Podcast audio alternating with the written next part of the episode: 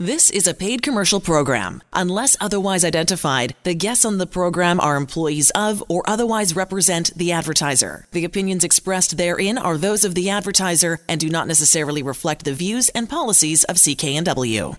Welcome to Vancouver Consumer on a sunny Saturday afternoon. I'm Sterling Fox, and in just a few moments, we'll help celebrate this weekend's Vancouver International Wine Festival with one of our own, Cedar Creek Estate Winery's winemaker, Taylor Whalen, will join us to talk about all things wine, both here in BC and around the world. And of course, take your calls too. In our second hour today, we'll keep our phone lines wide open as automotive journalist Jeremy Cato returns with a look at 2020's safest cars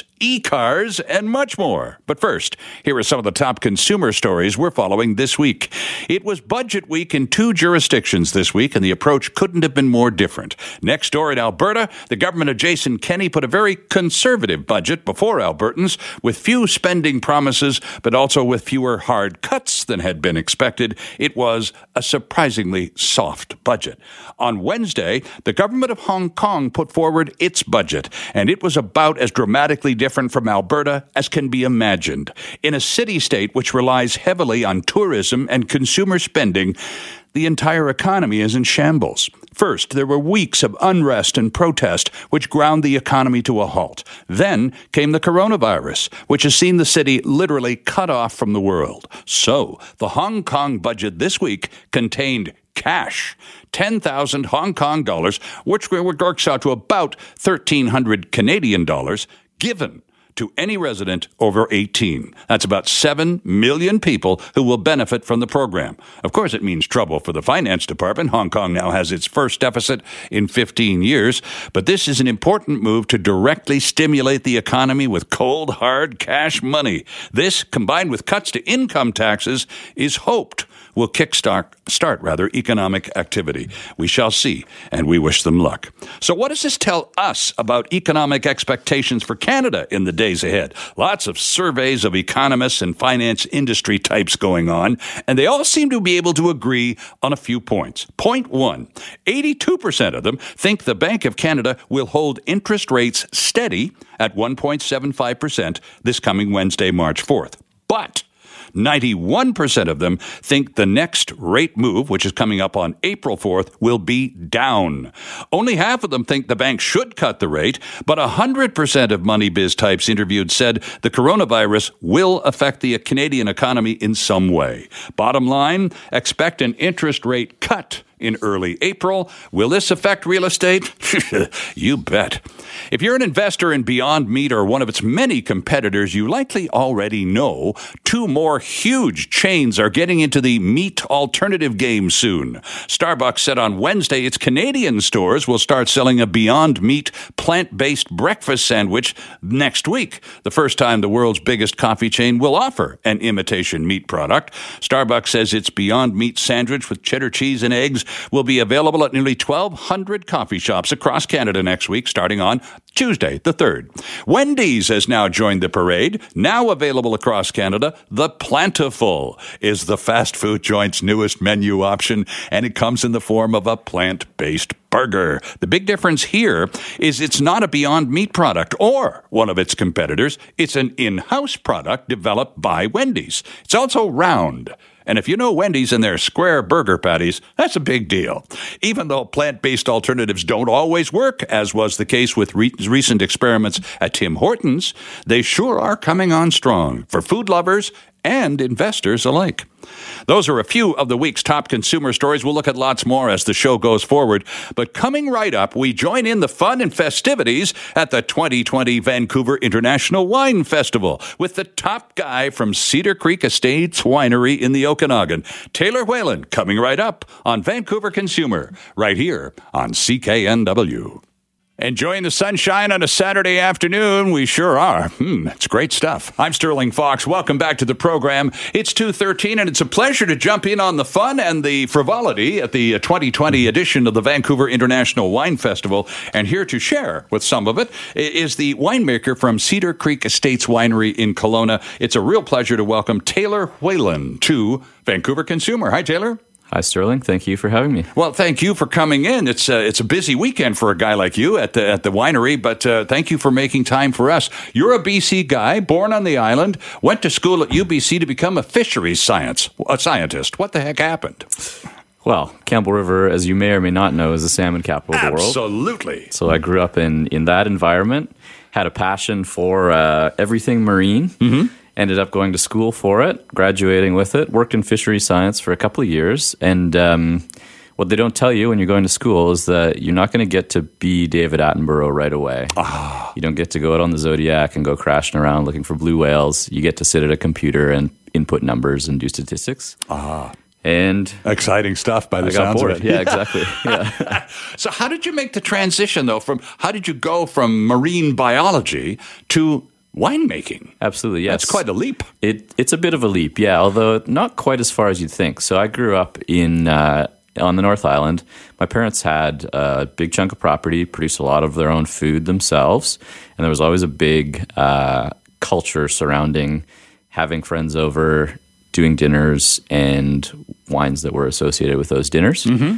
Um, and so I grew up with it, and it's not something you think about when you're a teenager, but when I moved out, I started to cook for myself and buy wines. And then I started volunteering at a couple small wineries on Vancouver Island. Um, and when I realized that fisheries was not the thing for me, I, I threw caution to the wind and decided I'm going to try this this wine thing. I, I really enjoy it as a lifestyle. And the further I got into it, the more I realized, you know, what my making mostly is is botany and microbiology and biochemistry. Mm-hmm. And hey, I already had a little bit of that under my belt, so Absolutely, with your uh, with your bi- with your um, uh, marine biological credentials, you Yeah. could uh, use a lot of that to background and apply it in a different area altogether. So, what sort of program does one enter and graduate from in order to become a certified winemaker? Yeah, absolutely. So for Canadians, we're always looking for cool climate winemaking Mm-hmm. and viticulture programs. And uh, the one that we're all focused on in Canada is the one at Brock University. It's called the Cool Climate Enology and Viticulture Institute. Uh, Brock University is located in St. Catharines in Niagara, Mm-hmm. which a lot of people don't know out here, but has a, a little bit bigger industry even than BC does in terms of grape growing and winemaking. So I moved out there, spent a couple years out there doing a postgraduate degree in, in viticulture and winemaking. And so, would you do practicum on the groundwork com- in, in terms of completing your academic program at local wineries in Niagara area? Yeah, they have a co-op program, so you have to spend some time in vineyard, some time in winery, and then a little bit of time in business as well. All right. Uh, and that gets you a pretty well-rounded look at the industry at large, and helps people determine what direction they want to go in as well. Because a lot of people think that winemaking and viticulture is the big part of the wine industry, but actually, there's a lot of marketing, a lot of sales, and a lot of business involved in it as well. So there's a lot of different directions you can go in. So why didn't you stay in Niagara? There you were, comfortably ensconced in southern Ontario, uh, enjoying the Brock University culture. It's a great school, uh, and uh, small but great. Yep. And uh, lots of wineries uh, probably wanted to snap you right up after you finished the program. Why'd you come back home? Yeah, I have to be careful with this answer because my wife's from Ontario, but um, so am I originally, but I've been here quite a while. Yeah, living close to the QEW and being part of the the Golden Horseshoe was not Bit busy, huh? It's very busy for a guy who's from a town of thirty thousand people. Um, so I always knew I wanted to come back to BC. I like the lifestyle here, um, and I knew that there was a lot of opportunity in BC for the wine industry to continue to develop, and I wanted to be a part of that. So. Uh, I bounced around a little bit, worked some harvests overseas, but I knew that when I came back full time, I wanted to be back in the Okanagan. But the, you, the, the overseas uh, component in this discussion is interesting because it's part of the resume. It's part, Taylor, of why you are who you are now because you have gone to Australia and to New Zealand and Tasmania and learned winemaking on the ground on the other side of the planet. Uh, are there techniques and so on much different from ours, or is it just another place on the earth where they do wine like pretty much everywhere else?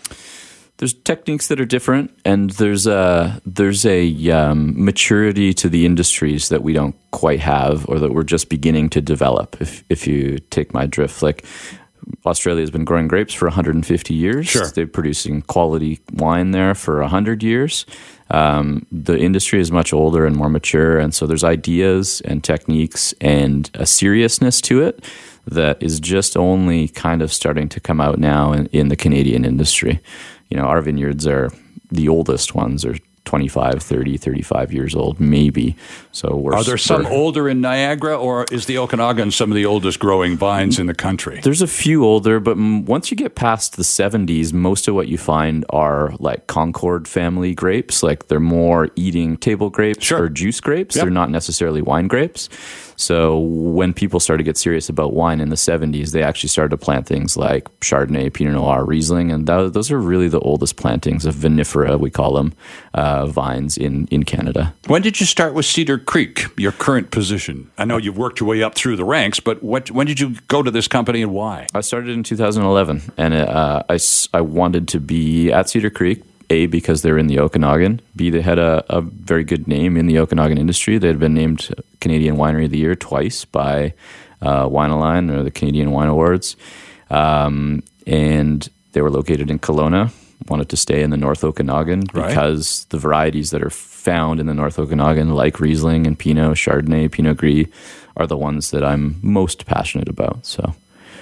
And so when you started, and you- had you had some uh, some out of country experience down under, you had a marine biology degree, and now you had your postgraduate degree in winemaking from Ontario. And so you take all this nicely bundled resume to the folks at Cedar Creek, and they say, "Sure, okay, we'll start you here. Where did you start?" Uh, Cellar Master is the title uh, that I was given. And Cellar Master, you can think of it as kind of a, a foreman job. So your your job as a cellar master is to kind of receive the work from the winemakers. Uh, so the winemakers are the ones who kind of create the work. Uh, are we going to empty barrels today? Are we going to fill barrels okay. today? Are we pressing grapes? And all of the procedures that go with that. That's given to the cellar master, and then he or she goes into the cellar, distributes the work, and makes sure it gets done to a certain quality level, essentially. How many people would be on staff at a at, at a, a winery the size of Cedar Creek? We have five full time people working in the cellars, but we're a pretty lean operation compared to some. I think um, for a winery of our size, you probably don't want to go below five people. Oh, okay. Yeah, so we have a couple of cellar hands. Uh, we have our cellar master, we have an assistant winemaker, and then myself as the winemaker. And how many acres do you have um, of vines? Yeah, so Cedar Creek the is situated right in the middle of one of the oldest vineyards in the Okanagan um, in Kelowna. So that's 50 acres of vines there in Kelowna. Okay. And then we source from about 100 or 125 uh, additional acres from up and down the Okanagan.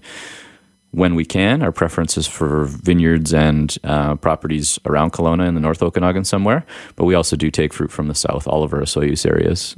So when you're uh, no, you're trying, I'm, I'm interested in this process of Yeah. sourcing. So you you take some of the grapes from your own 50 acres, and you mix them or blend them, to use a proper word. You blend them with similar type grapes or um, uh, complementary grapes from small batches nearby. Is that how it works? Yeah, it depends on the wine and the variety. There's a to go along with um, winemaking and the varieties you're making. There's a philosophy as well, and I, I guess you could probably say the two main philosophies would be like the Bordelais, the people from Bordeaux, and they're big blenders, so they love blending. Okay. They think they think that a blend can always be superior to a single variety wine because you've got a number of different varieties or wines with different characters Mm-hmm. that you can blend in at different percentages to balance your acid or soften your tannins or whatever else. Sure. And then there's the Burgundians who would be horrified if you bottled something that was more than a half an acre planting, right? so Right, they right. their big thing I, I is raised my hand for the Burgundian. part. That's that's where my vote would go. But that's just a school of thought, isn't it? Yeah, it is absolutely. Yeah. So Cedar Creek being focused on Pinot Noir as our focused red, we do try and produce single vineyard and single block, even, which is just a parcel out of a single vineyard. Okay. Uh, we try and produce wines as often as we can from those smaller batches. Uh, with the goal of showcasing older vines or really interesting soils or you know something very unique about the site What's the most popular Cedar Creek wine these days? Uh, I mean, whites in the Okanagan, Pinot Gris still seems to be what a lot of people want to drink, but Sauvignon Blanc is closing in on that, I would say. Um, in terms of rosé, which everybody knows is a really hot ticket at the moment. Yeah. Uh, we produce a single block rosé from Cedar Creek, uh, our Block One rosé, which is very, very popular. Most of it goes to our wine club and is sold on site. We can, we can, well, we can't keep it on the shelf for a whole season even. Really? And then in terms of reds, uh, Pinot Noir is where we see most of the growth. A lot of people are talking about Pinot in the North Okanagan and internationally, actually, and there's a lot of excitement around it. So that's, I think, where probably a lot of the focus is for reds. Interesting stuff. So um, the the idea that um, you can produce when I, we first moved to British Columbia was in the uh, mid '70s. And we investigated as best we could uh, the local wine scene. And of course, it was all coming out of Kelowna. Uh, and I must say, there wasn't a lot to choose from in uh, 1974 when we moved here. The Reds were, I remember something called Similkameen Superior. Yeah, absolutely. And that was the first local wine that I had tried. It was a little rough around the edges, but yes. you know, you could tell they were trying. Yes, absolutely. We've come a long way in a relatively short period of time. Been here about 40 years, and that's that's quite an enormous rate of progress within that for the wine industry, which is not the fastest moving business on earth. No, absolutely. I mean, when you when you consider it's taken Europe from the time the Romans had conquered Europe two thousand years ago to now to perfect their wines, and we've done most of that in 40 years. It's uh, you can almost get whiplash experiencing how fast we've moved, but I think a lot of us are really proud of it too. You know, everybody's working really hard to try and figure out what varieties work well in sure. which regions and what our soils are doing, interacting with our vines, and what how that influences wine quality. So uh, yeah, it's been very fast. With it. It's because there's a lot of people who have put in a lot of work over the last 40 years to make it happen. Yeah, I believe you. Um, wanted to ask you about prices because yeah. you just referenced uh, ancient European winemaking uh, cultures and uh, practices, yes. thousands of years old, yeah. Uh, and it shows. So, why then, when someone goes to a BC liquor store or a wine shop uh, to buy a nice bottle of wine, and I think I'm going to keep keep it local here, go for a nice VQA of my favorite whatever. Why is it so much more expensive to buy a nice quality local wine than it is about, um, sometimes twice as much as its competitor from France or Italy or elsewhere? Yeah, absolutely. I mean, Uh, most of it is a matter of scale and efficiency. So the Okanagan is, on global standards, a very small wine region. Yes. And most of our vineyards are quite isolated. Like most of our vineyards are planted on these little benches or little pockets uh, in a corner of the valley that is maybe three acres, five acres, 10 acres. You can't automate that. You can't buy a machine harvester that can work efficiently in that area. You can't buy tractor implements that really are going to make sense from a capital perspective for such a small area. So when you break the vineyards up into all these little bits and pieces, all of a sudden automating doesn't make sense anymore. Things have to be done by hand. Right. And handwork is more expensive. Mm. That's just the way it works. So, you know, California, I've seen vineyards that are a thousand acres and they're almost exclusively worked by machines. There's no way we can do that. That's 10% of our entire acreage in the Okanagan is a thousand acres. So there's no way we can automate like that. A. B is a lot of those regions are warmer than we are. Mm, sure. And yeah. so they can afford to hang a little bit more crop. They can ripen a little bit more fruit than we can. So let's say California, they can hang uh, six tons per acre for Cabernet Sauvignon. We can hang three and get it ripe. Right. So okay. already our costs are twice as high as theirs are because our cropping level is half as high.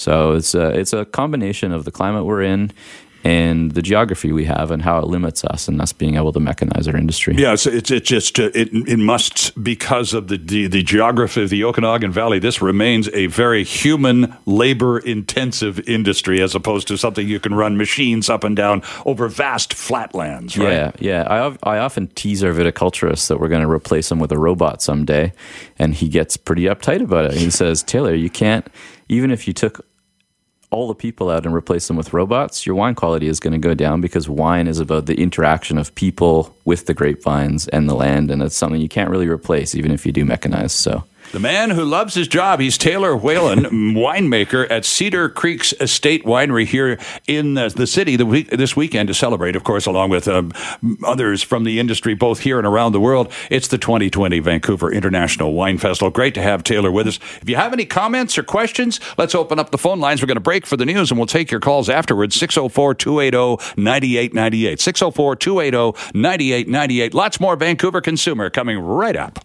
Welcome back to the show on this beautiful Saturday afternoon, the last day of February, leap year 2020. The Whitecaps are playing tonight. If you're a leap year's baby, you get free tickets to the game, but you had to tell them you're a leap year's baby a few days ago. Then you show up with your birth certificate today, and they let you in for nothing.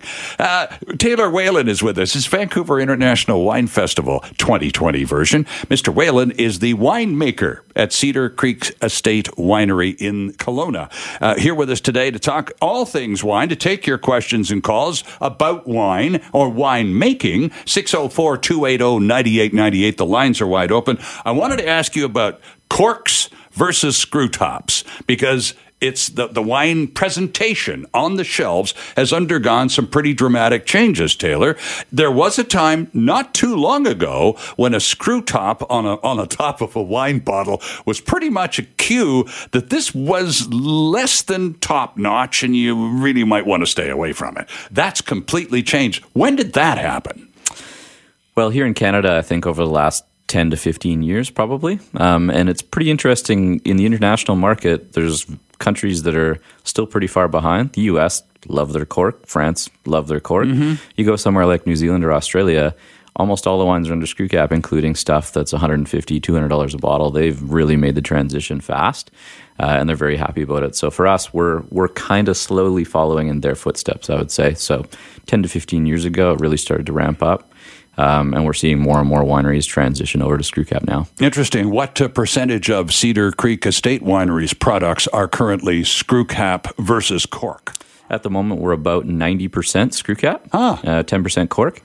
Uh, but I just got uh, approval this year to put 100% of our production under screw cap moving forward. So as of 2019, it's all going to be under a screw cap. Interesting stuff. Is it less expensive from a production point of view to use screw caps versus a cork? Yeah, it is. Um, corks are, let's say, a dollar to a dollar fifty each. Screw caps are more like 25 cents each. Oh, okay. Um, but that's not necessarily the reason we're going there. The reason we're going there is for consistency. So cork is a natural product. Uh, each individual cork has a different consistency. Right. There's holes through it, et cetera, et cetera. And some of them aren't even cork anymore either. They're made out of some synthetic material, right? That's right. So you can. Uh, I had a really interesting experience in Australia where a winemaker had brought a, a 12 bottle case of wine to a tasting. It was 12 bottles in a row that come off his bottling line that were bottled under cork. He opened every bottle. These are 10 year old wines. He opened every bottle and it was almost like you were trying three or four completely different wines because there was so much variation due to cork in the wines. There's just different levels of oxygen getting into the wines really, yeah? or flavors coming out of the cork into the wines. So with screw cap, that's not an issue. Screw, screw caps, as long as they're applied properly, the consistency is amazing, and that's why we're doing it at Cedar Creek. There's a product I, I wanted to just ask you about because you're the wine guy. I saw it on one of those late night infomercials on TV. It's for wine, it's for corked wine, and it looks like almost like a surgical needle. You put it into the bottle, insert it through the cork, so then you can pour a very thin uh, pour of wine out, then remove the needle, and ostensibly the cork reseals, and it's as good as new. Are you familiar with these products? Yeah, I have seen those. Actually. Okay. Yeah. Uh, do they jeopardize the quality of the wine as much as uncorking it, pouring it out, and putting the cork in, and putting the half bottle back on the shelf? Oh yeah, yeah, yeah, absolutely. There's no doubt about it. The nicer models on the market will actually inject an inert gas back into the bottle oh, as well. Okay. So not only are you pulling a little bit of wine out and resealing the bottle, but you're not allowing air into the bottle, and air is the real spoiler for wine. So with these uh, new tools, new generation of tools, you can you can preserve a wine for several months. Puncture the cork, take a small pour out of it, pull the tool out, the cork reseals, it and does. you can go back to the wine in a couple months, and it'll still be almost as uh, the same quality as when you first opened. Well, it. okay, I appreciate the reassurance because I'm sitting there watching this stuff. It's what one o'clock in the morning, and this thing comes on. I'm going, oh, that can't be. Oh, that couldn't possibly work. Yeah. Well, apparently it does. Better just finish the bottle you're working on. Yeah, I guess so. Uh, wanted to talk a little bit about uh, an article in today's Vancouver Sun, written by a guy you and I both know fairly well, Anthony Gismondi, yes. and he's talking about the wine business of which you are a, Uh, certified card carrying member. And he's saying things like wine uh, drinking trends are changing. And of course, it's your job to know that.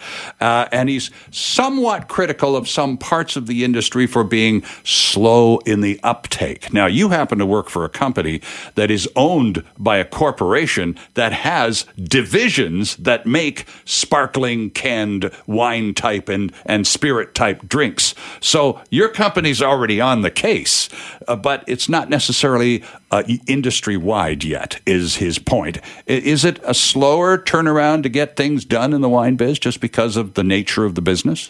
Yeah, absolutely. I mean, you can always go out and start your own seltzer company if you'd like, and that's a completely different question than whether you want to grow grapes and make wine, I right. would say, right? right?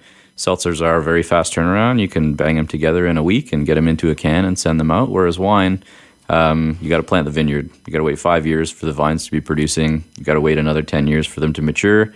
And then you're a couple of years in the winery with the wine before it's released. Sure. So it's not a it's not necessarily a nimble industry in terms of the product stuff like marketing innovation, packaging, that kind of thing is much easier for us. But in terms of raw product, it's, it's not necessarily an industry that can turn on a dime and make really fast adjustments. Mm-hmm. That being said, we're making an effort. Cedar Creek has launched a uh, Charmat Method sparkling program, which is the way they produce Prosecco wines okay. in Italy. So it's a little bit faster way of producing a sparkling wine. Uh, and we're now doing a decent volume of that with a variety called Muscat. And that kind of trends towards the same style as Prosecco. Like it's a soft, really accessible, fruity, fresh style of sparkling wine. Mm-hmm. Um, and we've seen really good success with that. So we're doing it where we can, um, but we're also trying to protect the tradition of the wine industry and the fact that to make a really high quality product does take time. Right? Sure. So. And I mentioned moments ago that your your company or the corporation that it, of which Cedar Creek Estate Winery is a is a component.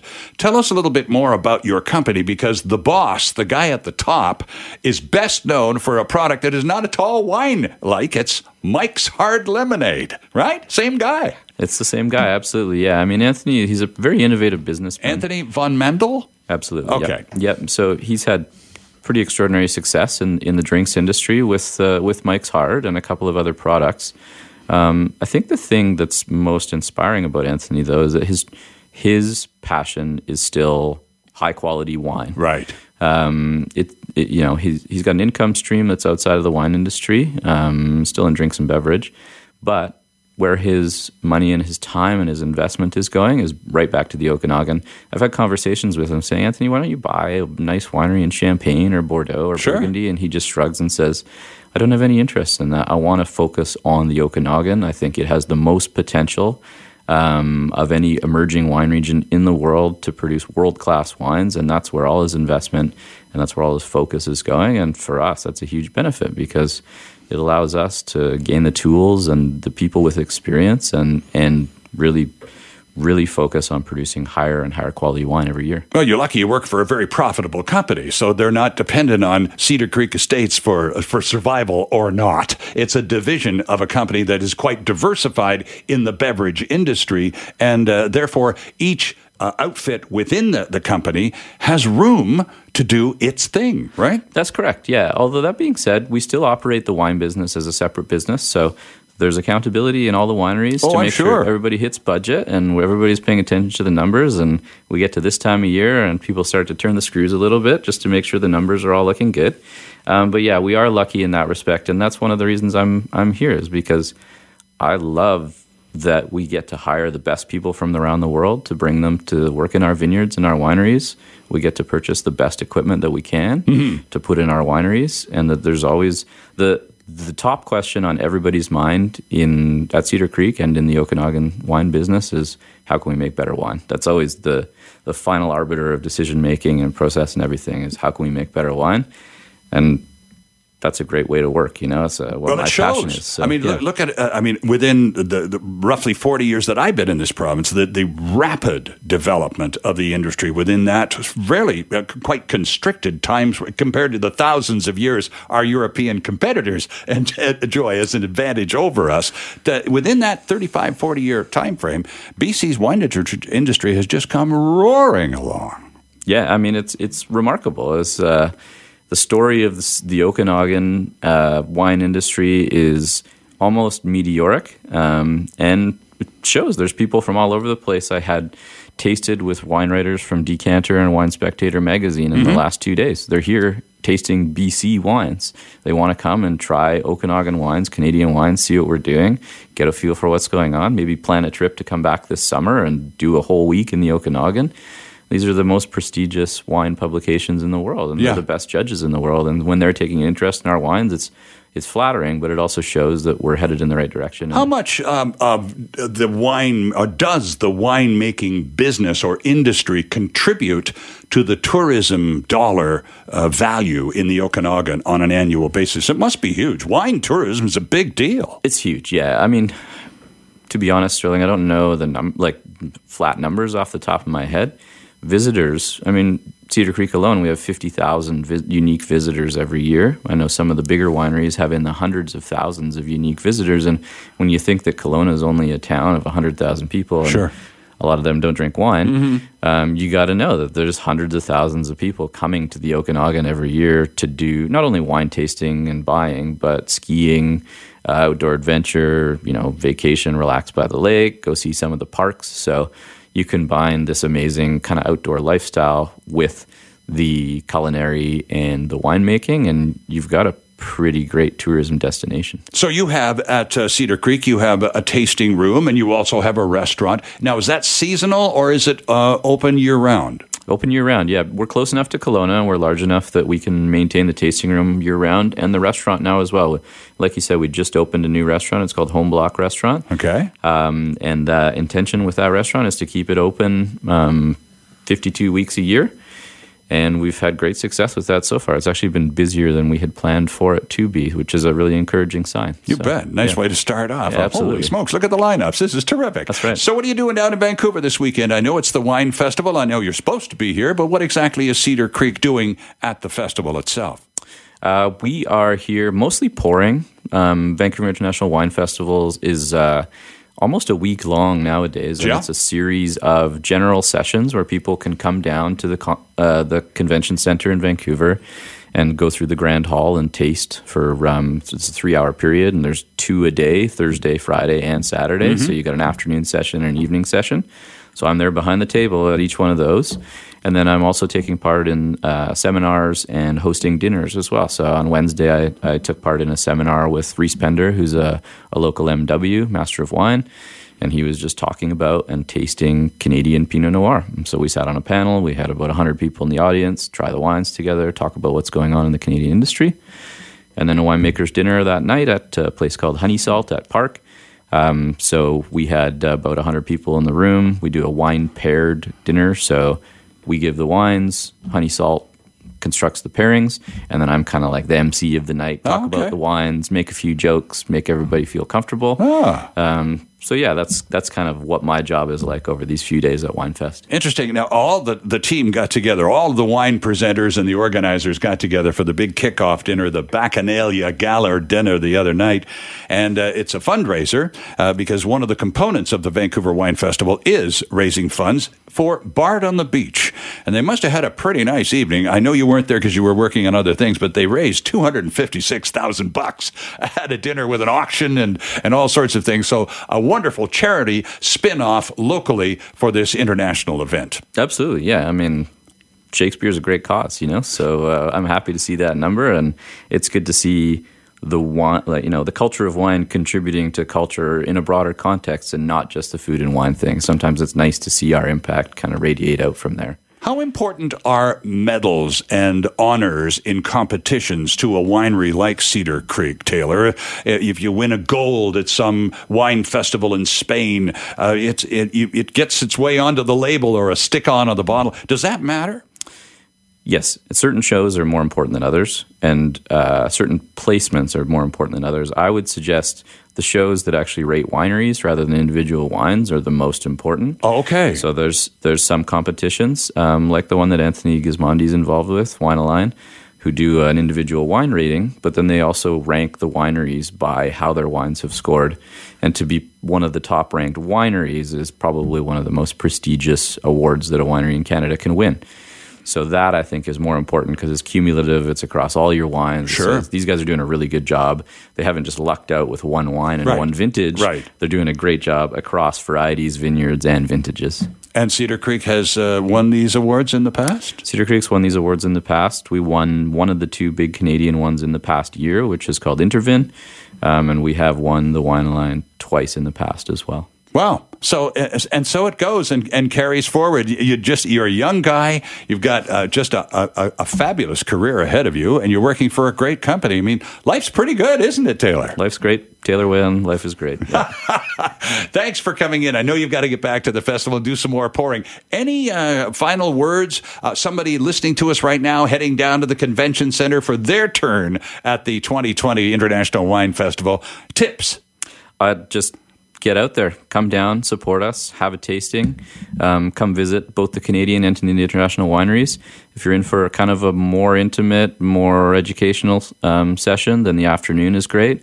If you're more there to blow off some steam and maybe get a feel for what everybody's doing on a broader context, then the, the evening sessions are for you. So, but either way, it's great just to get the support to have people come down and to visit with us and try the wines. Interesting stuff. Well, make sure if you are going down to the convention center either today or tomorrow to stop by the Cedar Creek Estate Winery and ask for that Taylor guy. That I heard you on the radio yesterday and, and say hi. Taylor Whelan, thanks so much for this. Uh, we wish you continued success. Thank you very much, Sterling. I appreciate you having me. It's our pleasure. And we're back after this. And once again, our thanks to Taylor Whelan, chief winemaker at the Okanagan's Cedar Creek Estate Winery, for a fascinating visit. What a fun guy. What a dedicated guy. Uh, coming up in our next hour, automotive journalist Jeremy Cato returns to talk e cars, safe cars, and to take your calls as well. It's time now for Ask Andrew, which we've had to shelve for the last couple of weeks because Andrew is out of the country. And I'm going to just take this opportunity to ask Andrew about your vacation to Japan because we've just seen pictures of people in distress, of course, on ships and so on for the last couple of weeks. You've been there for the last couple of weeks, Andrew. How's it like getting around? Fine. Okay. Yeah, it- uh, All the tourism spots are open. There's no Yeah, closures. uh, now, now, uh, right after I've left, everything decides to close down. Uh, I know that Disneyland uh, near Tokyo is closed down. DisneySea is closed down near Tokyo. right. They, that was yesterday when they um, yeah, closed it. Yeah. Yeah. So there's a couple of like the big kind of big ticket tourist, you know, if you're going with your family kind of things going around. But like I went to stuff like like like whiskey distilleries in northern Japan. I just kind of like wandered around and like there's no real concern. Uh, I'd like to reiterate that wearing a mask doesn't really protect you Hmm. from contracting COVID 19. Washing your hands does. Right. Like a mask will only really help you if you are coughing and if you think maybe you have. And if that's the case, you should just be at home anyway. Sure. Okay. Right. But Were, were lots of people wearing masks anyway? yeah. Okay. Yeah. Like most, I want to say at least 75, 8% of people wearing masks anyway. And, you know, for, I kind of bought into it. And I, you know, when I was on, when I was going around central Tokyo, like I wore a mask in like crowded places, you know, just in case. Sure. But, eh, no, fi- finding my way around was no issue. But I would, you know, be wary if you have plans to go to like really crowded areas. Uh, like big international areas, like in Tokyo itself, Shinjuku and Ikebukuro and like Akihabara, like the big, you know, tourist areas. Right, you know, exercise caution, but don't. I I don't think you should be, you know, blowing, you know, you know, blowing whistles or, or sounding alarm bells at any time yet. Interesting. It's good to have you back. We'll do another Ask Andrew in an hour's time. Just before news, a couple of things here. Planning a night on the town tonight, perhaps heading down to the wine festival. Well, complete with an Evo ride home at the end. Well, guess what? They may not happen tonight, at least as of midnight anyway. Evo is shutting down its entire Vancouver operation from midnight tonight until noon tomorrow. It's all about a new app created to replace its frequently troublesome existing app and to make room for more customers, as Car2Go is now done in Metro Vancouver. During the transition from the old app to the new one overnight tonight into Sunday, Evo members may still be able to use their member card to tap into an available vehicle. However, not all vehicles may show on the app during that time. Evo users are urged to carry the card with them, but also to consider making alternate plans until the tech changeover is complete by noon tomorrow. Now, you know, in case you haven't heard before, but we also have Uber and Lyft. Aha! So your plans tonight may not be in jeopardy after all. It's just about having options. And the Wine Festival would be happy to have you come by. That is our first hour of Vancouver Consumer for a sunny Saturday afternoon. Coming up after Global News to 3, we welcome back veteran automotive journalist Jeremy Cato here to talk e cars and safe cars and used cars and how to save money on a new car. That's all coming right up next on CKNW. The proceeding was a paid commercial program. Unless otherwise identified, the guests on the program are employees of or otherwise represent the advertiser. The opinions expressed therein are those of the advertiser and do not necessarily reflect the views and policies of CKNW.